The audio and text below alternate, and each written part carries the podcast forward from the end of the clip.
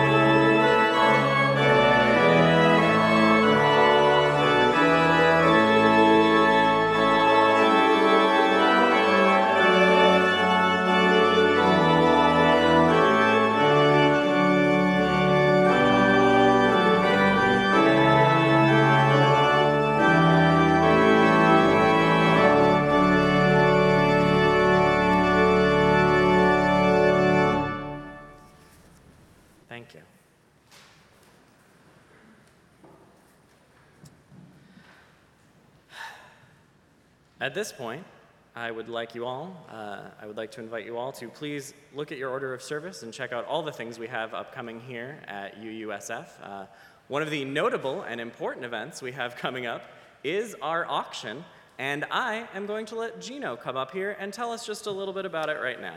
So, come on up, Gino. Thank you. Thank you very much, Dave. It's so great to be up here on a day where we have Dave Squared on the chancel. What could be better than that?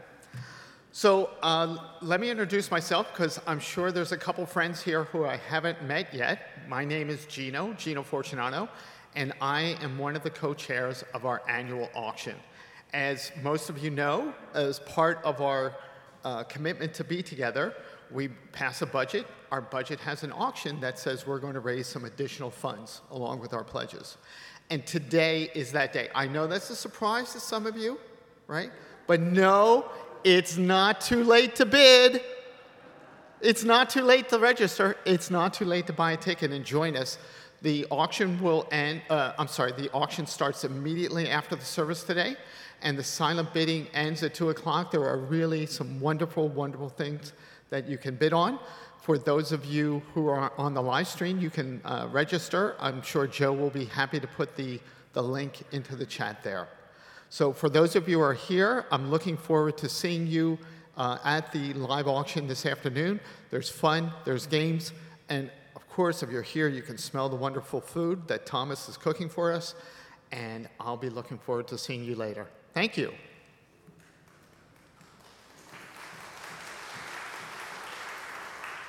Thanks, Gino. Uh, for those of you who have an order of service, uh, you will note there are additional announcements printed within.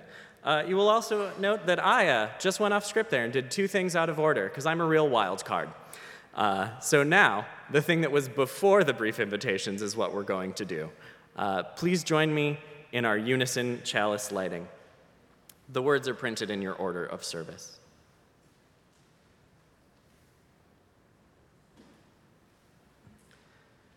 We light this chalice for the light of truth, the warmth of love, and the fire of commitment. We light this symbol of our faith as we gather together.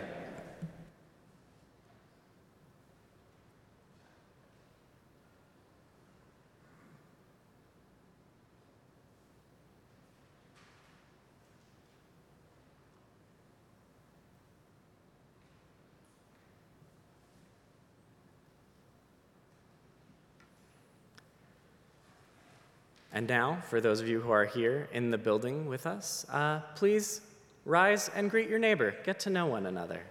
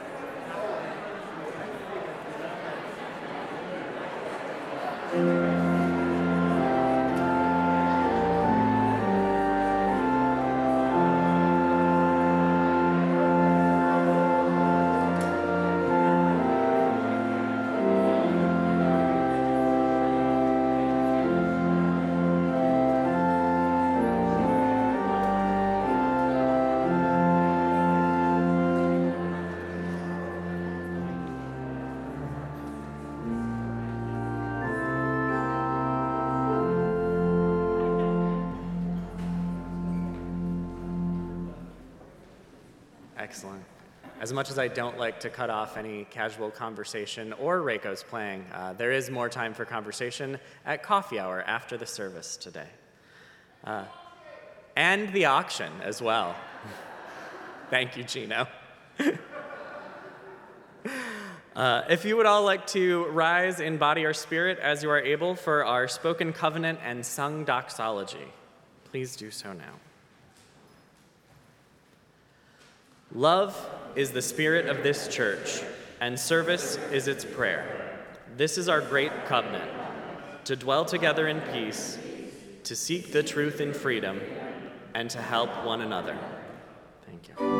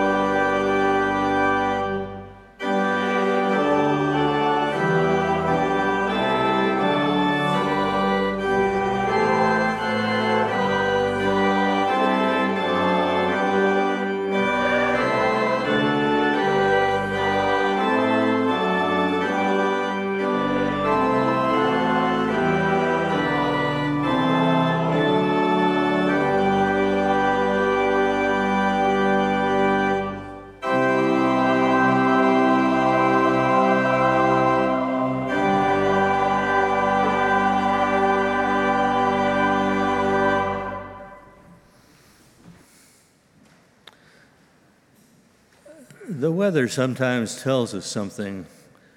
It's not unusual for fog and low clouds to settle in over the city of San Francisco, as it has today. But we must always remember that there is a sun that lies beyond it, a sun that gives life to our earth and an earth that gives life to us. Let us treat each other and this earth with great respect, remembering that we are the child of this universe.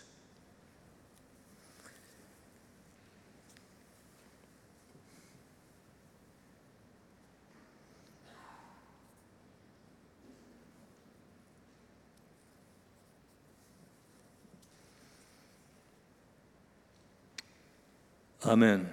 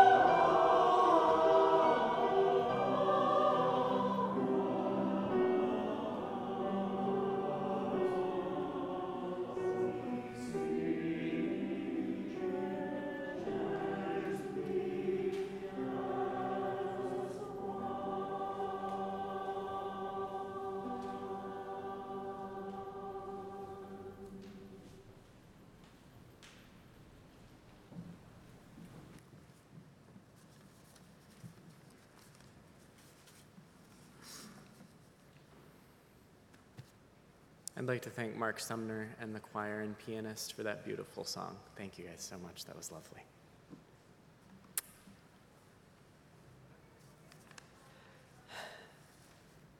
As mentioned, today's sermon is about feeling alive, things that make us feel that way. Uh, and I was asked to reflect on that topic. Uh, Reverend Dave posed the question, what's a time when you've felt alive? Um, and the thing about asking someone who performs for a living uh, a time they felt alive, I can guarantee you that all of us would say, when I'm performing. Um, And the thing about this particular moment is, it would feel very weird to talk about how I feel alive talking in front of people when what I'm doing is talking in front of people. So I've decided to not do that, and we'll go a little deeper into the well here today. Um, when I was a kid, my grandparents took me along with them to work at auto part swap meets. Uh, if you have not ever been to an auto part swap meet, uh, it is like a flea market for car parts. Sometimes they're set up as an attachment to a regular flea market or a part of an antique car show. Uh, the primary attendees of auto part swap meets, at least when I was young, were old men who worked on cars and their bored family members who had been dragged along for the outing. Uh, my grandpa would give me twenty dollars for helping load all the stuff up in the trailer and unload it once again when we arrived at whatever u- unused fairground or parking lot we'd be at that week. He would lay out his tables and organize all the car parts appropriately, whatever that meant. Uh, he specialized in selling antique car parts. Uh, some of the stuff that he had out was labeled with a price. Other things were not. Uh, everything, though, I assure you, was open for haggling. Uh, it was his favorite thing. Uh, my grandfather occasionally would acquire a part that he couldn't identify from some foreign car he had not worked on. I have a memory that one time, a man picked up a part that my grandfather did not know what it was. And the man asked my grandfather how much it was. My granddad paused for a moment and responded, eighty dollars, thinking that that was a good amount of money. Uh, the man interested in the part immediately broke out into a huge grin and pulled out eighty dollars and said, sold. As he walked away, my grandfather laughed and said, I don't know what that part was, but that just guy just got a very good deal on it. uh, our booth at the auto part swap meet was a little different from most of the other booths, which primarily sold auto parts and uh, occasionally vintage car memorabilia. Uh, I'm wearing a fifty-five Chevy butt belt buckle right now, obtained at such a place. Uh, you can look at it after the service. It's cute. Um, uh, our booth, though, uh, because my grandparents, ever the entrepreneurs, saw bored family members who had been dragged along to the swap meet as a business opportunity. Inevitably, at every swap meet, our booth would be visited by a string of older women who would say, finally, something that isn't a bunch of old car junk. My grandmother had set up her portion of the booth uh, where she sold clothes for geese. Not real geese, uh, but the cement kind you'd put on your front porch. She'd have outfits for them, like a leprechaun costume for Saint Patrick's Day, or a Santa outfit, or like a bib overalls and a flannel shirt in case you wanted your front porch goose to look like a farmer for some reason. Uh, she also made other home decor crafts. Uh, One of them looked like a child that had been put in the corner on timeout. They were, in retrospect, a little creepy. Um, uh, but my favorite thing that she sold were these giant uh, anthropomorphic rabbits dressed as maids that were intended to cover your vacuum cleaner. Uh, they were incredibly intricate works of sewing that took a lot of skill and no doubt led to my adult appreciation of a very kitschy aesthetic. Uh, my grandmother's generally lower-cost items sold so well that she would often rival the income of my grandfather at these auto part swap meets. Uh, there is something to be said about cornering the market. Uh, and lastly, there was the third section of our booth. Uh, it was a small card table, which I would set up, and I would sell baseball cards, football cards, soccer cards, superhero trading cards. Uh, on a good day, I would make about five dollars because I sold these cards for about a quarter a piece. Uh, and mostly I'd make them from other kids who had been dragged along and their grandparents wanted to buy them something that wasn't a muffler. Um, but occasionally, I would get money from an adult who found the superhero cards and fondly recalled reading Shazam or Wonder Woman when they were kids. Eventually, my parents moved far enough away from my grandparents that these outings were no longer really feasible. Um, but they do still stand out as one of my fondest memories. Enough so that I'm willing to count these as memories of a time I felt alive. At the time, the twenty-five bucks a day I made as a kid was a big deal, though in retrospect, I do not think that is what made me feel alive. It was that I was given responsibilities and that I felt like an active participant in my family. Uh, the time I spent with people who cared about me and wanted me to be a part of their lives, no matter how strange that part might be. Also, the day inevitably ended up with a stop at the ice cream shop, so that was nice too. Thank you.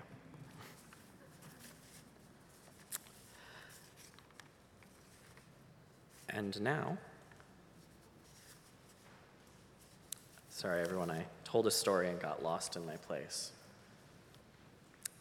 Uh, now, for a more serious matter, uh, it is the time for our offering. Uh, this Sunday's offering will go to U U A's Disaster Relief Fund. The U U A Disaster Relief Fund is here for Florida congregations affected by Hurricane Ian, uh, but we need your help now. The fund is near depletion, and we have only just begun receiving urgent requests from congregations. You can make a one-time or recurring con- uh, contribution.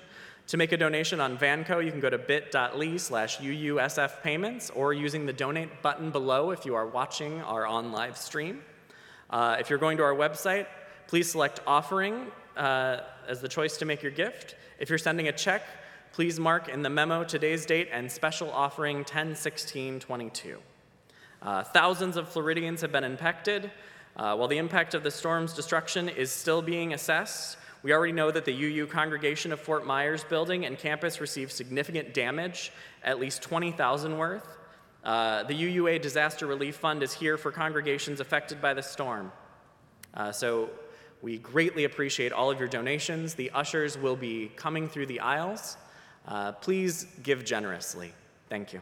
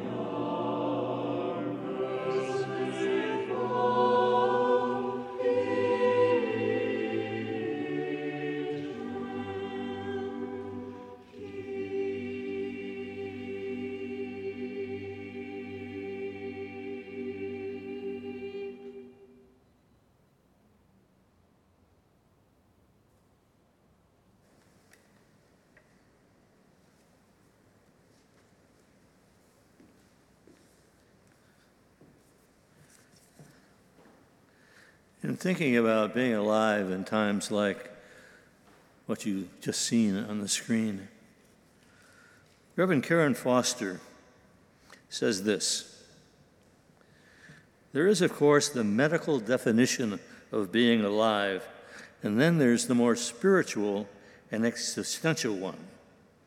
Not sleepwalking through life, but being fully and truly alive is all about having some things in our lives that we dedicate ourselves to and feel passionate about. Howard Thurman, author, theologian, and civil rights leader, gave this advice: don't ask yourself what the world needs. Ask yourself what makes you come alive, and go do that. Because what the world needs is people who have come alive. Being alive is also about living into hope. President Barack Obama shared this wisdom. He said, the best way to not feel hopeless is to get up and do something. Don't wait for good things to happen to you. If you go out and make some good things happen, you will fill the world with hope. And you'll fill yourself with hope, too.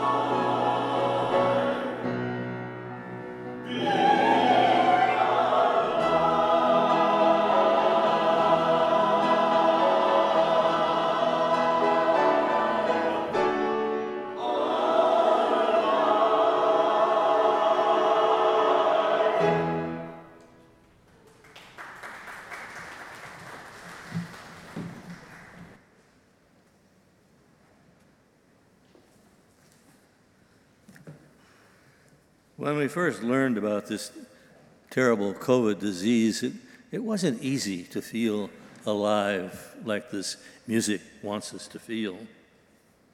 I know I didn't in the beginning. I, I hated being shut up in my own house, and even though I was used to it, in some ways it felt like being in jail. I know some of you may have felt the same way, but I don't quite feel that way anymore. It's as though the fog is beginning to lift, and instead of muted colors on the buildings and the San Francisco landscape, we begin to see color again. And that's good, because as Howard Thurman suggested in this morning's reading, the world needs in it people who feel alive so they can develop the kind of hope that's necessary to overcome the pessimism that sees so many of us during the twin times of COVID and the lingering on of Trumpist attitudes that continue to threaten our very democracy. The people who've fallen for those kind of ideas have lost the empathy and compassion that are so basic to having hope for the future. For whatever their reasons, such people would prefer, instead of caring for the whole of our society, to sinking into a kind of selfishness in which the well-being of other people just is no longer relevant. They think others should take care of themselves or just get out of the way.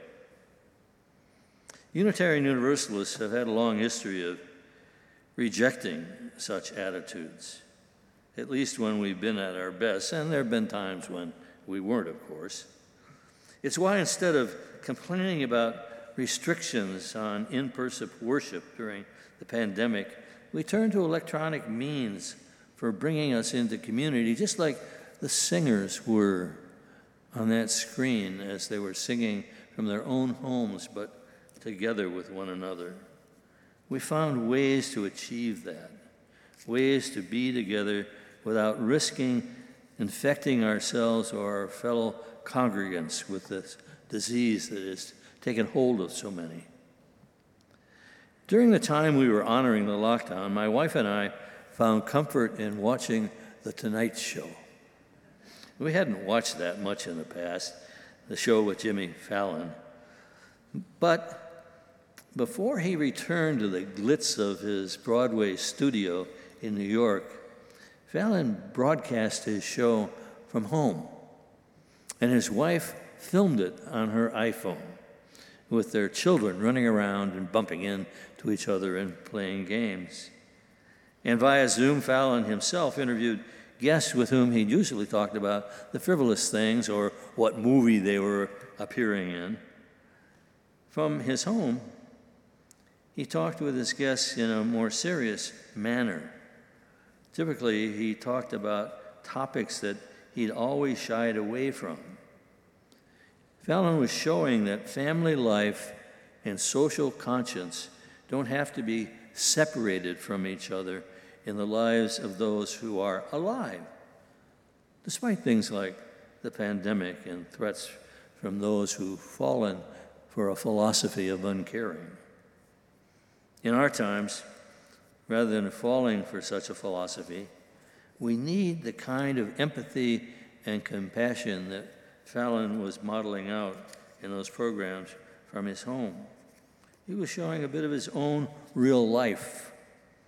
And in our real lives, those of us who are here know that we can't escape all the bad things that happen. We can't escape the fact that either we or members of our family or our friends have had times when they didn't seem able to get things together. And who of us hasn't seen some disease wreak havoc, hasn't seen divorce, an accident, or the loss of a job affect them, or us? And what of those who've endured oppression because of their skin color or sexual preferences or lifestyle or opinions? I tried to address one particular side of this issue a long time ago when I wrote a book about marriage, I'd had trouble in my own first marriage, the one I had before the one I had with my lovely wife, Jan, which has gone on for a very long time. In that first marriage, there were things that happened that led me to trying to figure out what to do to build a sustained relationship. And I was also trying to figure out what to do as a supposed liberal minister who people could turn to as their last resort. They were asking me to do marriages when the marriage that was going to take place was something that was disdained by polite society or was even illegal. I came to the conclusion that it wasn't some government and what they said or the attitudes of people in polite society. What mattered was the love that people felt for themselves, and that needed to be honored by institutions like marriage. And I wrote about that in my book. So it was in nineteen seventy-one, believe it, a long time ago, I officiated at my first gay wedding at a nightclub in Newport, Kentucky. The ed- editors at Beacon Press, our denominational publishing house, on whose board I sat, heard me talk about that, and they encouraged me to write about my supportive attitudes about marriages, including marriages that up until that time had been frowned upon, showing, I think, some denominational support for my attitudes. But that shouldn't have been so surprising, since the press had already been publishing books that showed how people showed compassion even in the most difficult times or when what they were doing wasn't approved of by the societies in which we lived. For instance, they published a book called Walls by a German author named Helgund Zosserman. In her book, Zosserman talked about what it meant to be alive and show empathy and compassion during the Second World War in Nazi Germany. She was the only person near a prison who understood Scandinavian languages. So she was recruited by the Nazi officials to translate and censor letters written by those prisoners. During that time, what she was able to do, because remember, she was the only one who understood Scandinavian languages in that area, was to allow the prisoners to hear from their families about their real lives and their real feelings, and to communicate back to them likewise. This meant something was going on that was extraordinary. So extraordinary that one of the prisoners said to her, "What you are doing makes me understand I am alive, no matter what these things going on are doing to me." It's significant that Zosserman brought her book to Beacon Press. She did so not only because she admired the social conscience the press had shown in publishing books like the Pentagon Papers. It was because the books Beacon published showed that Unitarian Universalists were caring people. We are. We are people who not only want to feel alive ourselves, but want others to be able to feel alive as well, understanding the meaning of what Arianna Huffington writes in an online post she published in more recent times. Huffington wrote, "Since Einstein, scientists have been trying to come up with a theory of everything, which would explain our entire physical world by reconciling general relativity with quantum physics. In the study of our emotional world, there is no analogous theory of everything. But if there were, empathy and compassion and giving would lie at the center of it. Modern science has overwhelmingly confirmed the wisdom of those early philosophers and religious traditions who affirmed this. Empathy, compassion, and giving, which is empathy and compassion in action, are the building blocks of our being. With them, we flourish. Without them, we wither. If we're to flourish, our Unitarian Universalist forebearers believed that it would come from following what David Brooks calls a humility code. Such a code would say that rather than waiting for happiness to come our way, we should live in a way that creates it. We should work to understand ourselves, including not only the gifts we have, but the flaws with which we must deal.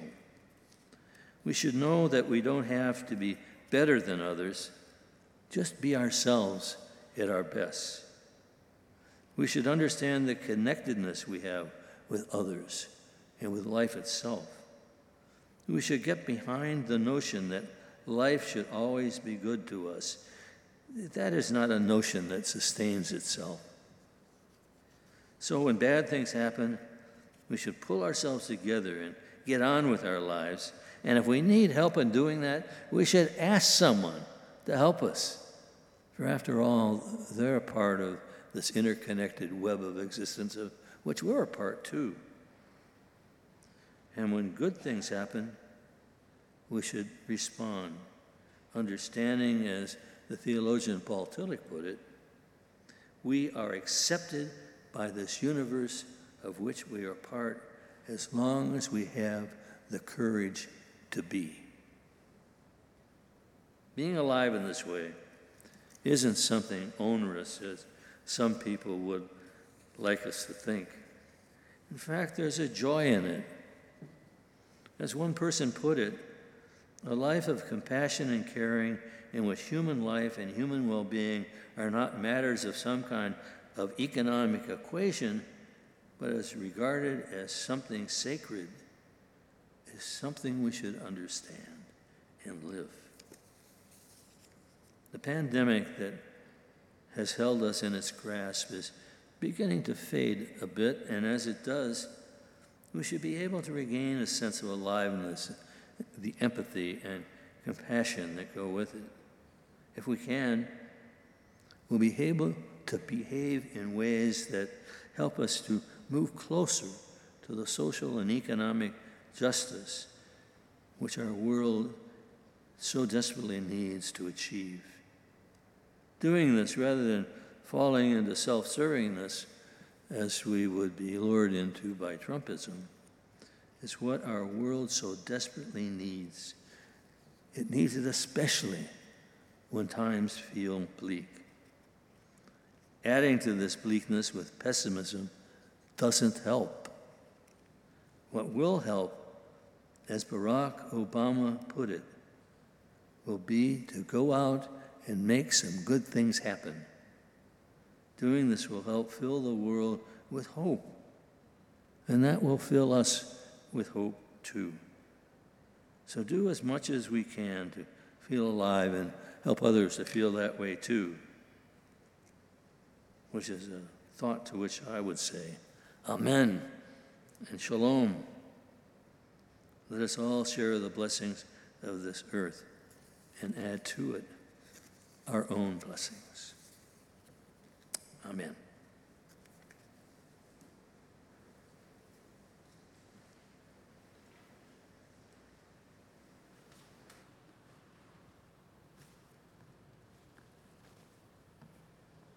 Please open your gray hymnals to hymn number six. And rise in body and spirit.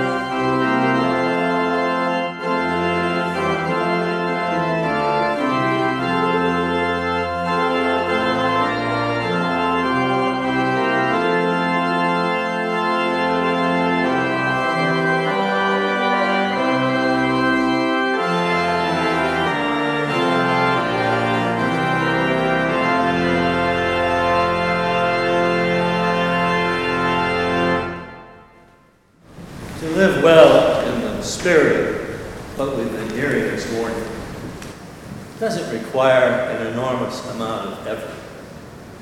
What it requires is our being open, love, compassion, and being with others in that spirit. Amen.